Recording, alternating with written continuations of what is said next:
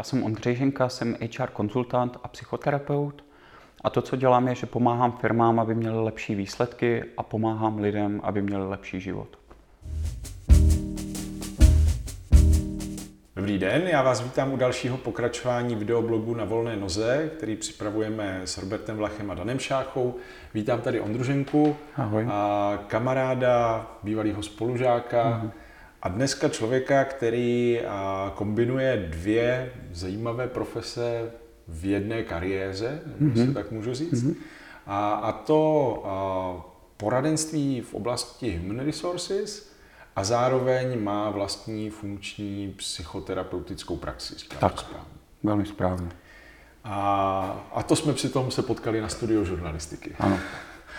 A Ondro, my jsme se potkali nedávno i v nějaké konzultaci nad projektem a v oblasti, v oblasti human resources.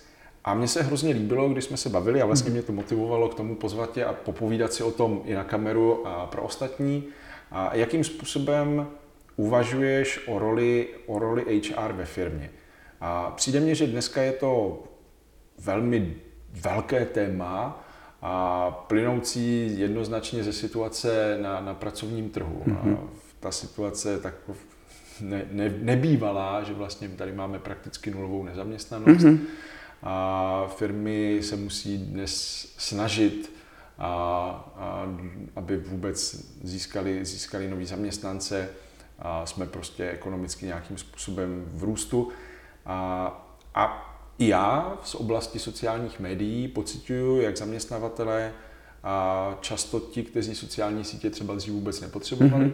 dneska řeší sociální sítě ne kvůli tomu, aby prodávali svoje služby nebo produkty, ale kvůli tomu, aby zapůsobili dobře na případné jo. budoucí zaměstnance a ukázali jim, pojďte pracovat k nám. Mm-hmm. A přitom, a opravně, jestli se mýlím, zdá se mi, že, že HR trošku zaspalo, že, že ta, že ta biznisová jako složka toho fungování tam není a nedokázali se úplně jako a, dostat do jiného mindsetu, než do té doby, kdy stačilo dát inzerát na jobs.cz, mm-hmm. přiletělo 50 zájemců, oni si jednoho nějak, jako nějakým způsobem vybrali a bylo vystaráno. Jo. Jak to vidíš eh, dneska mm-hmm. tady v téhle oblasti? Je to, je to správný dojem nebo, nebo ne? Jak se to mění? Já myslím, že správný dojem je to v tom, že HR často má tu situaci předpovídat nebo nějak připravovat tu firmu roky. Takže myslím, že některé firmy zaspaly, některé firmy to dělaly dobře a daří se jim teď dobře. Obecně z mýho pohledu jako HR ta nízká nezaměstnanost takový problém není, protože těch lidí je na trhu pořád stejně, jenom jsou někde zaměstnaný. Jo, a jediné, co já musím udělat, je změnit svoji strategii, kam vlastně v tom trhu pracovním sahám, jestli sahám na nezaměstnaný lidi a ty nějak oslavuju, oslovuju, nebo jestli sahám na zaměstnaný lidi a ty se snažím přitáhnout do, do svojí firmy a ukázat jim, hele, my jsme zaměstnavatel, kde se vyplatí pracovat, nebo kam byste měli přijít.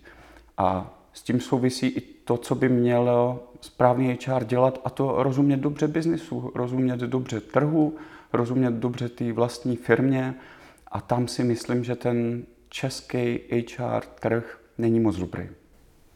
A bavili jsme se o tom, že vlastně aby to HR fungovalo v dnešní době tak, jak má, mm-hmm. tak by mělo, mělo víc rozumět eh, tomu vlastnímu biznisu, mm. že by to vlastně měla být součást nějakého business mhm. developmentu mm. a ne jenom domlouvání stravenek. A... Já si dokážu představit, že to tak není. Jo? Jestli tohle poslouchá nějaký ředitel, který přijde za svým HR a zeptá se mu, hele, vysvětli mě, jak mě pomáháš k tomu mít lepší business výsledky a HR mu to není schopen říct, tak ať ho vyhodí, nemá tam co dělat. Je to úplný základ. HR musí rozumět biznisu, když za ním přijdu a zeptám se ho, a jakým způsobem my to na tom trhu děláme, jak vypadá konkurence, jaký máme produkty, co je vlastně ten náš způsob vydělávání peněz. Děláme to skrz marži, skrz excelentní služby, nebo jedeme na obrat, nebo to děláme nákladama, nebo všechno dohromady, tak HR musí v té firmě říct, hele, tohle je způsob, jaký my v HR oddělení přispíváme k tomu, že jako firma máme lepší obchodní výsledky. A přijde ti, že to tak je, není... Myslím si, že v tomhle je ten český HR trh velmi slabý. Taky to je důvod, proč HR obecně v těch firmách nemá moc dobrý jméno. Myslím si, že jsme na tom jenom o trochu líp než marketing, že za náma je už jenom marketing. No, když se řekne HR, tak většina lidí s firm řekne, hm, to jsou nějaký hezký lidi, kteří nosí šanony z jednoho konce eh, firmy na druhý a nic nedělají. A zároveň z druhé strany potkávám spoustu HR lidí, kteří si stěžují a říkají, no ale nás nikdo neposlouchá, my nemáme respekt. Jo, ale nikdo tě neposlouchá, protože asi neříkáš důležitý nebo zajímavý věci. Jo, a respekt se získává tak, že když za tebou někdo přijde a řekne, hele, pomoz mi vyřešit můj problém, tak ty mu poradíš, ono to funguje a funguje to celkem líp. Ale rozhodně se to nezískává tak, že někdo řekne, ale teď je z tebe HR manažer a lidi ve firmě řeknou, aha, tak teď začni říkat ty zajímavé věci a my bychom tě měli poslouchat. A myslíš, že to je nedostatek jako kdyby na straně vzdělávání, nebo je to prostě spíš jako nějaká zaběhnutá a zaškatulkování vůbec jako v tom, v tom biznisu, že, že ty lidi nejsou ani jako opravdu přibíraný k těm podstatným věcem a tím pádem se potom o tom biznisu jako jim těžko přemýšlí, když vlastně jsou jako odstavený někam na vedlejší kolej. No ale k podstatným věcem nikdo nepřizve lidi, kteří k tomu nemají nic říct. Jo? Já myslím, že je to fakt o nás, o naší práci a že to má víc důvodů. Jedním z důvodů je určitě komunismus a ta doba, že jako HR jako obor neexistovalo. neexistovalo nebo mělo příšernou nějakou pachuť kádrováků, taky to občas se ještě slyšíš jo, v tom pejorativním označení, že HR to jsou ty kádrováci, jenom jsou přemalovaný do korporátních barev. Teď tak to je jeden důvod a myslím, že je to velmi hezky vidět na tom, když se potkáš se zkušenýma lidma, třeba ze západní Evropy, který v tom HR mají 50 letou kariéru, tak je vidět fakt jiná kvalita toho jejich stylu práce a uvažování než v Čechách. To sebou nese, neslo za následek, že ve chvíli, kdy tady po revoluci přišly zahraniční firmy do České republiky a hledali někoho na HR pozice, tak byli vlastně dost schovývaví v těch požadavcích a často jim stačila angličtina, to, že ten člověk jako nějak je schopen se domluvit. Dalším z důvodů je, že tím, jak na jedné straně myslím si, že HR nemá dostatečnou kvalitu, tak zároveň je nahlížený ze strany firm jako nepodstatný oddělení, takže to občas bývá trafika, ale kdo bude dělat HR, tady Tonda nebo Maruška pěkně mluví s lidmi, tak by to mohli dělat. Mm-hmm. Jo, ale pak samozřejmě je těžký po lidech, kteří k tomu nejsou vybavení, chtít, aby dělali kvalifikované rozhodnutí. Protože když se na to podíváme z toho business pohledu, tak personální náklady bývají velmi často buď první nebo druhý největší náklad ve firmě. Ve chvíli, kdy vytváříš služby nebo nějaký nehmotný produkt, tak to bývá první největší náklad. Ve chvíli, kdy máš nějaký hmotný produkt, tak předtím jsou vstupní materiály výroba a personální náklady nebo náklady na lidi jsou druhý v pořadí. A mít ve firmě někoho, kdo řídí tenhle balík nákladů a moc k tomu není vybavený nebo tomu nerozumí, si myslím, že je velká tragédie. Hmm. A teďka, když, když, když ta situace na trhu jako přituhlo, mm-hmm. a tak, tak předpokládám, že to právě jako v těch firmách vede k tomu, že, že se ta důležitost a víc reflektuje. Ne? Je, to, je to teďka možná, možná můj dojem, ale, ale zdá se mi, že právě a, s tím, jak roste i požadavek dokonce i do toho marketingu na ten mhm. employer branding, tak mhm. vlastně a, na to HR je najednou a jsou kladeny nějaký vyšší mhm. nároky, vyšší požadavky. Možná to může souviset i s tím jako pokoukáváním do zahraničí a s tím jako srovnáváním se, a, že, se to, že se to zlepšuje. Co potom ty lidi mají dělat, jo? Jako když... když už jim teď ujel vlak. No, no. Hmm. A já myslím, že... A myslím teda teďka spíš mm-hmm. možná jako, jako, jako firmy, než, než nutně, nutně jako jednotlivce. Jo? Jakože, jo. Jak, jak, jak, to, jak to nastavit. Což tak trochu návodná otázka. A já, než jsme začali natáčet, tak jsem říkal, že vlastně pozice freelancer a HR mě na jednu stranu přijde trochu zvláštní, mm-hmm. že mám že ho, zaškatulkovaný HR, to je prostě to oddělení v té velké firmě. Maximálně jako jednotlivce si dokážu představit zkušeného headhuntera, který teda jako využívá nějakých svých dlouhodobých zkušeností a kontaktů a, a dokáže dostat správní lidi do správných firm, ale takhle možná teda je role právě tvá jako v tom smyslu toho poradenství, jak těm firmám tady z tohohle smutného bodu dostat se do nějakého lepšího bodu. Určitě.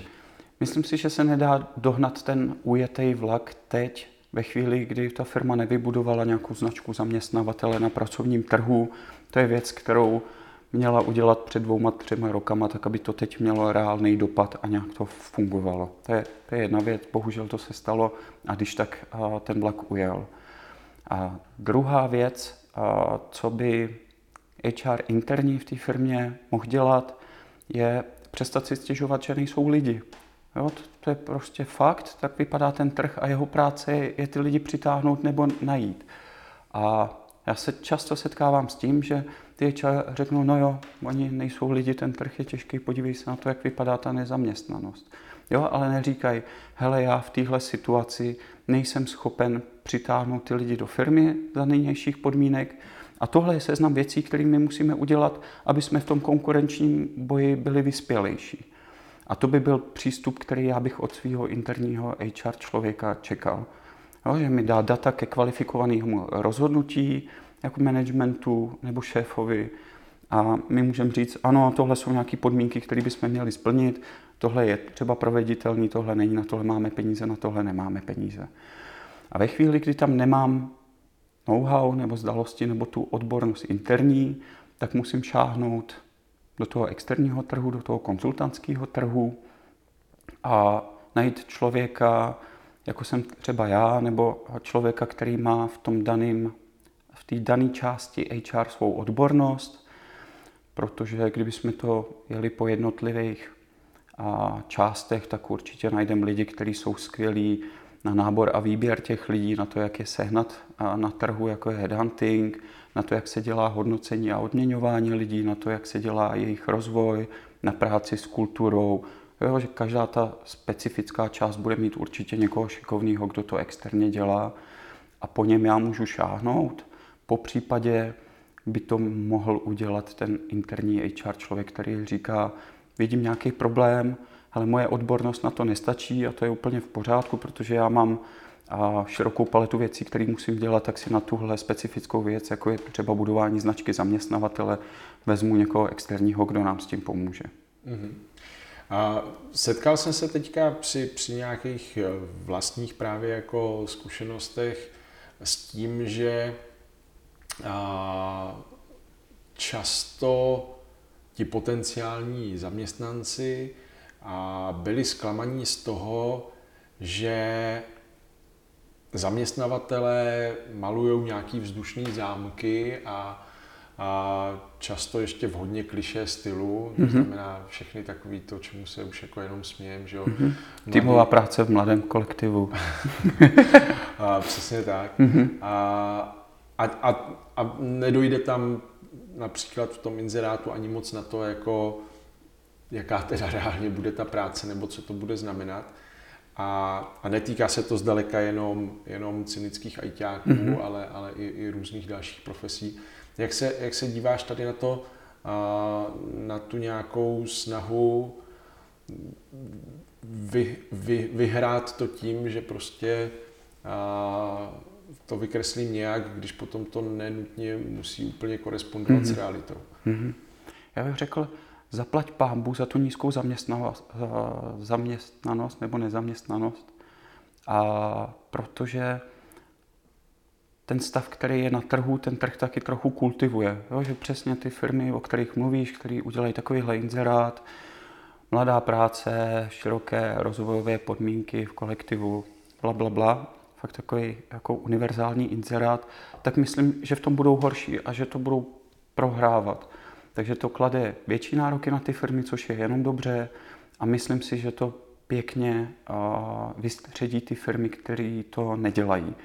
Jinak pokud to děláš takhle jako firma, což znamená, že vystavíš vzdušný zámek a uděláš nějakou jinou realitu, než pak je žitá realita v té firmě, tak stačí si vzít interně ukazatel fluktuace v prvních šesti měsících, podívat se na to, kolik lidí ti odchází v eh, prvních šesti měsících toho, co nastoupili do práce, protože existoval bod, kdy my jsme si podali ruce a já jako zaměstnavatel jsem říkal, hele, já tě chci u nás ve firmě, jo, máš něco hodnotného, co my chceme mít vevnitř. A ten zaměstnanec říkal, mně se moc líbíte jako firma, takže bych chtěl k vám a pak se to nějak nepotkalo. No, takže pokud ty lidi odejdou v prvních šesti měsících, tak je něco špatně, buď v té fázi náboru nebo v tom zapracování, jak jsou ty lidi zavedení do firmy, protože ty očekávání jsme buď vytvořili falešný jako firma, nebo se nějak nepotkali s realitou. Mm-hmm. A hodně, hodně firm teďka sází při tom brandingu na, na ty, řekněme, a zvýšený očekávání a dost možná nejenom mileniálů na to, že ta práce by měla teda jako vlastně dávat nějaký jako větší smysl a, a měli by se s ní víc stotožňovat a spousta lidí se různě chlubí, že, jo, že jako a to není jako, že bych chodil do práce, ale moje práce je můj život, je to provázaný.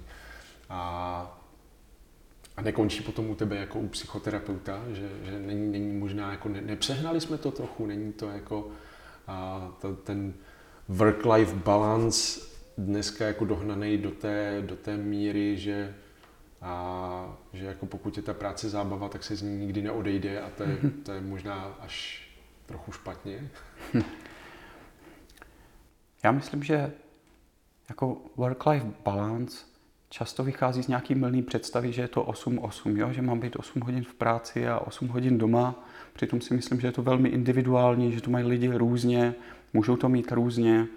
A to, kam určitě půjde trh, a ten trend je nespochybnitelný, je do větší flexibility v zaměstnávání a v tom vytváření různých jiných typů pracovních úvazků, než na 40 hodin týdně někam jezdit si sednout.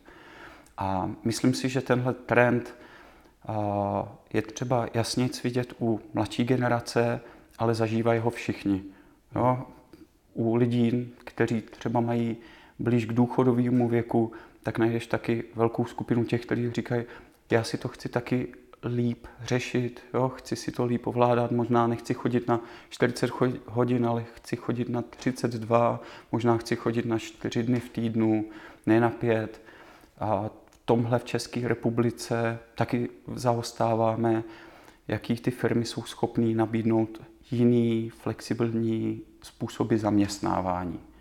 A zase určitě, pokud takovýhle bude trend, tak pro firmy to bude znamenat mnohem jemnější nebo důležitější práci s tím vytvořit sdílenou vizi a dobře ji sdílet nebo rozprostřít i skrze lidi, kteří jsou tam zaměstnaní na nějaký jiný typ úvazků smlouvu, jsou to kontraktoři, nebo jsou najatí jenom v nějakém projektovém týmu, k tomuhle ten trh půjde.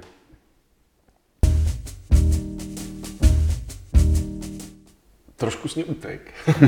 a tohle, tohle určitě souhlasím, nebo jako zdá se, mm-hmm. že to vidíme, prostě vidíme okolo sebe v praxi, ale spíš jsem ještě mězel maličko na to, jestli a jestli se neděje aspoň částečně to, že a minimálně pro část lidí ta flexibilita, a teďka možná, možná vlastně utíkám až je od toho tématu jako firm jako takový, mm-hmm.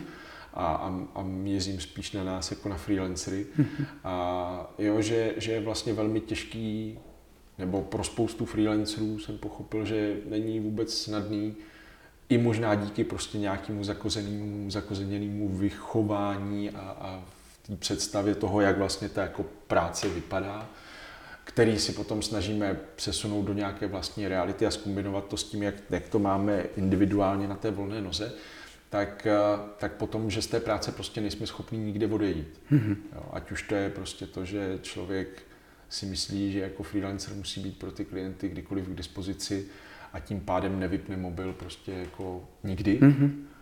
nakonec já v tomhle ohledu mám určitě jako sám, sám černý svědomí vůči mm-hmm. sobě i, i vlastní rodině. Mm-hmm. A, a nebo prostě to, že, že, si, že potom to vede k tomu, že OK, jako nastavil jsem si velmi volné pracovní podmínky, ale sám si potom mám problémy dodržovat a tím pádem to doháním ve tři ráno místo toho, aby, protože jsem přes den zevloval jo. na Facebooku. Jo. Jako ptáš se, jak si nastavit hranice, jo? Nebo jestli no, nějaký... že, že, že, že jestli, jestli vlastně ten trend právě toho jako rozvolnění mm-hmm. té, té jasné jako představy, kde to mm-hmm. bylo daný, prostě teď jsem v práci a teď nejsem v práci, a jak, si, jak se s tím vypořádat, nebo jestli to jako cítíš jako problematickou věc. Hmm. Já nevím, jestli je to problematická věc. Určitě to klade mnohem vyšší nároky na sebeřízení, na schopnost organizovat si čas, na schopnost odhadovat objem té práce nebo objem těch zakázek. Ostatně, myslím si, že když jsem já odcházel s firm na volnou nohu, tak mi trvalo třeba rok, než jsem se naučil dobře si vybalancovat svůj pracovní svět a naplnit ten týden tou prací tak, jak bych chtěl. A setkal jsem se předtím, než jsem já odešel na volnou nohu s několika profesionálama, kteří mě poradili a pak jsem úplně stejně zopakoval stejné chyby, kdy říkali, hele, podíváš se tři měsíce dopředu do svého kalendáře a tam to bude volnější, tak je dobrý se nevyděsit a nevzít všechny zakázky, i když je tolik nechceš, což jsem na začátku přesně takhle udělal. Vyděsil jsem se, dal jsem spoustu práce, pak tam přibyla ještě nějaká práce na zakázkách, které běží dlouhodobě a pak jsem si stěžoval, že mám moc práce. Jo? A vybalancovat tyhle dvě vlny mi chvilku trvalo. Myslím si, že problém ty sebedisciplíny a hranic je určitě i u lidí, kteří jsou někde zaměstnaní, ale pracují doma na home officeu, pracují z domu, jak si vlastně uhlídat ty role, jestli teď, když sedím na gauči a mám notebook na, na nohách, tak pracuju, nebo je to zábava, nebo je to eh, role. Myslím, že taková dobrá praxe je to striktně nebo velmi jasně oddělovat. Mm-hmm.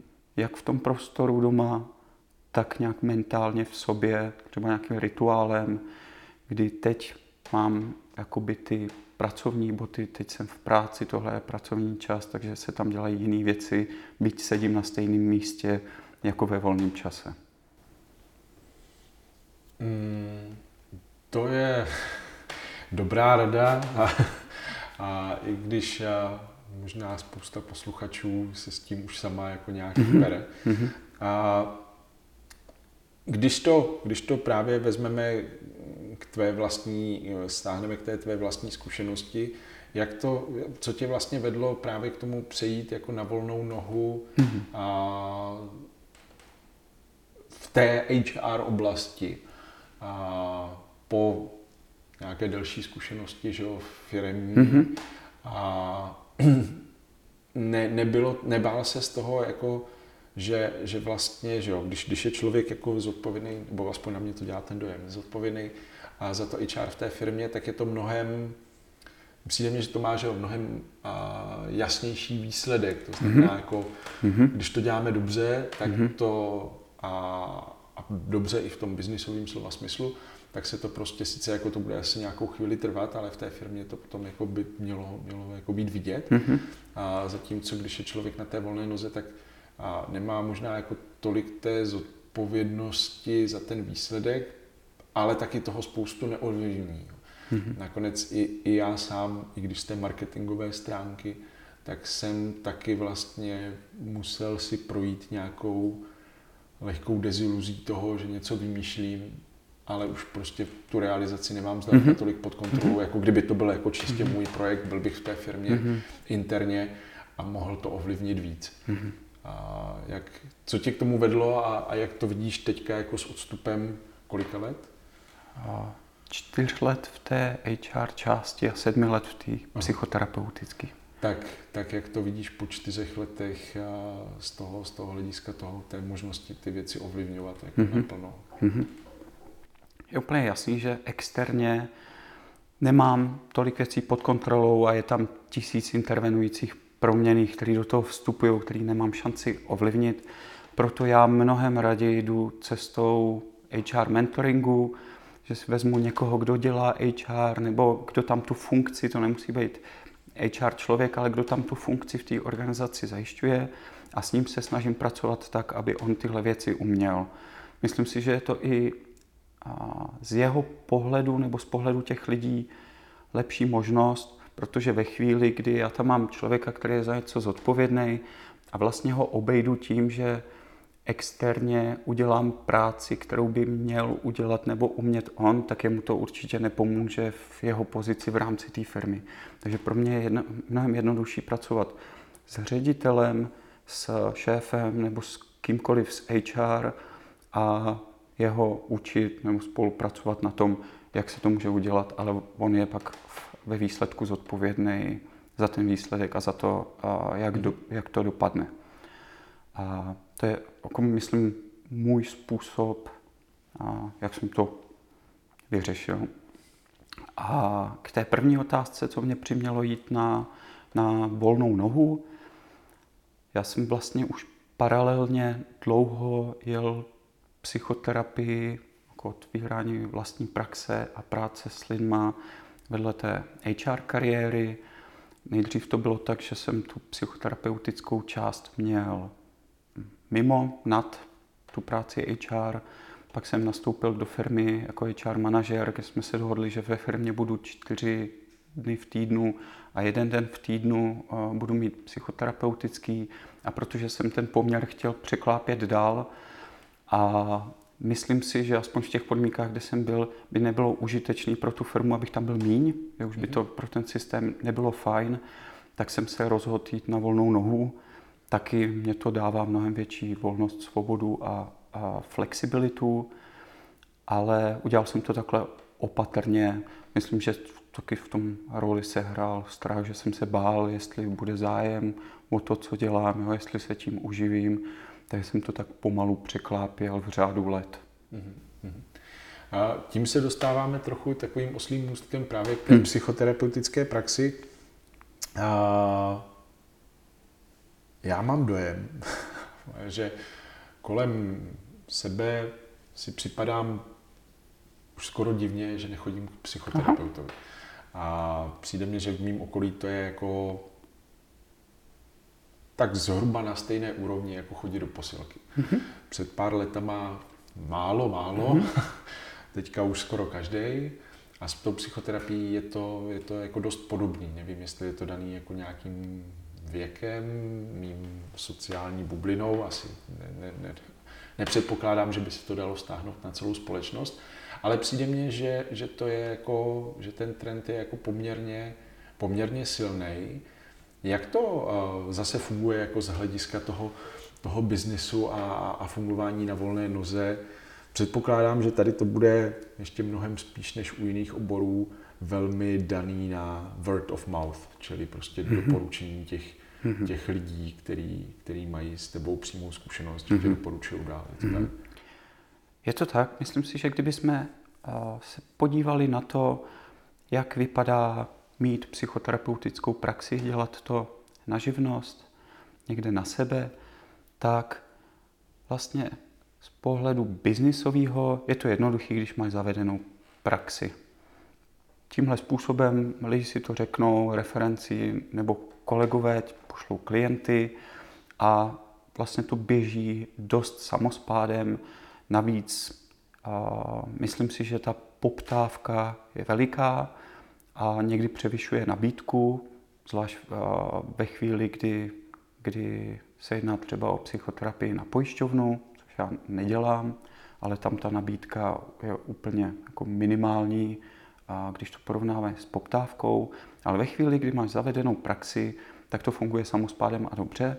Myslím si, že je velmi obtížný a, tu praxi začínat.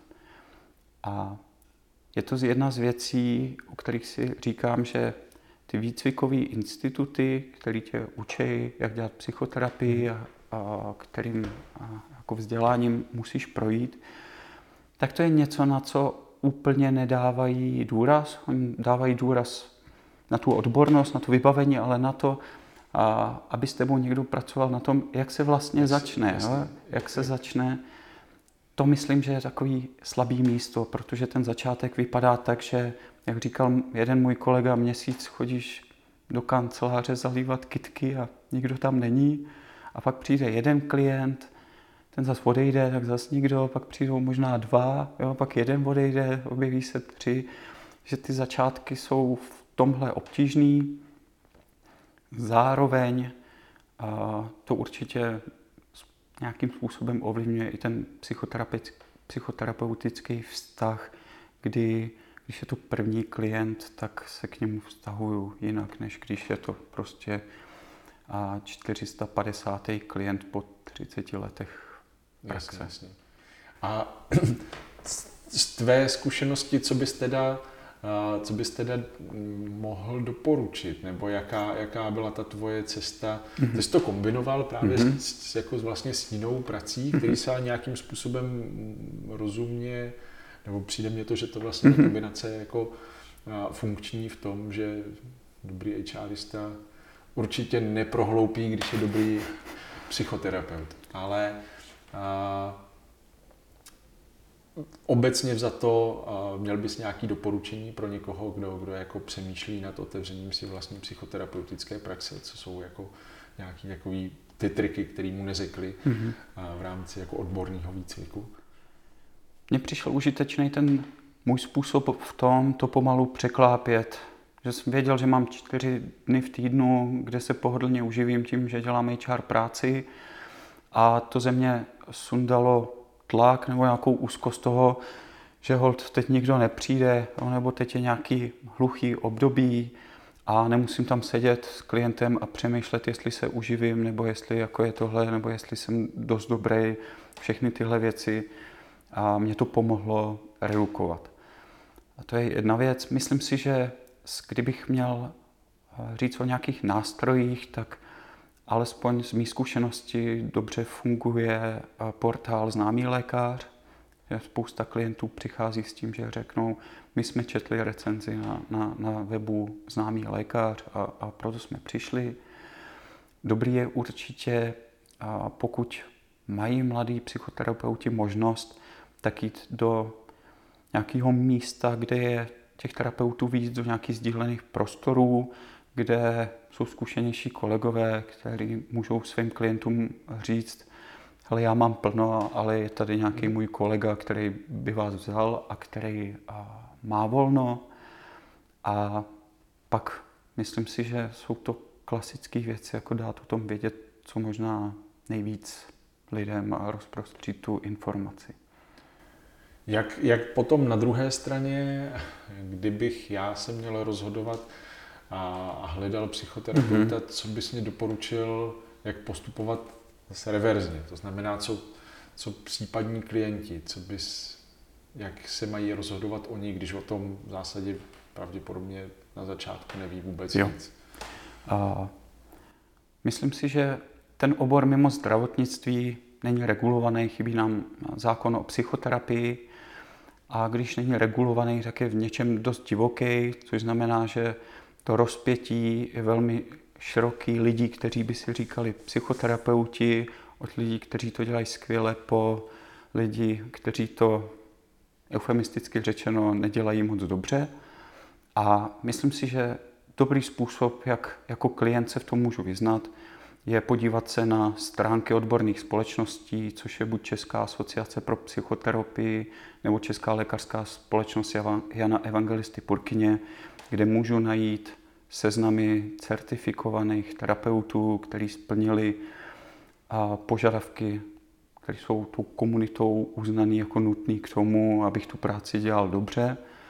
A mají proto dobrý předpoklady a z těchto lidí bych si já udělal seznam těch, kteří jsou v mém městě nebo nejblíž, podíval bych se na jejich webové stránky a pak bych si vybral podle toho, kdo mi nejvíc sedí tím, jak vypadá, co tam o sobě píše, pak už bych to nechal na chemii. Jo.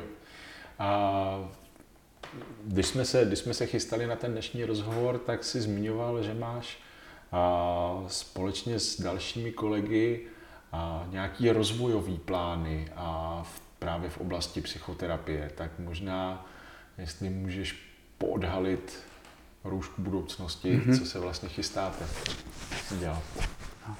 Já nevím, jestli se to týká úplně psychoterapie. Myslím, že do budoucnosti teď chystáme dva projekty.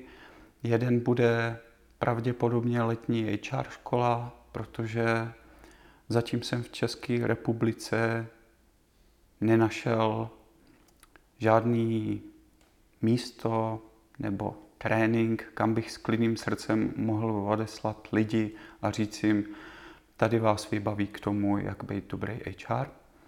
A druhá věc, nebo druhý projekt, do kterého jsem zapojen, je projekt, který pracuje s eh, časovou perspektivou, což je teorie o tom, jak způsob, kterým nazíráme náš čas nebo jak s ním zacházíme, ovlivňuje spoustu věcí v našem životě. A to je takový velký projekt, kterým bychom rádi ovlivnili jak situaci ve školství, tak ve firmách, tak v psychoterapii. To zní ambiciozně a můžeš jenom pár slovama představit, myslím si, že pro většinu lidí, když se řekne časová perspektiva, mm-hmm. tak to jako je neuchopitelné. Co, co, co, pod tím, co, co to vlastně znamená? Mm-hmm. Já myslím, že by to bylo na další zhruba 90 minut povídání. Dej teaser, třeba to uděláme.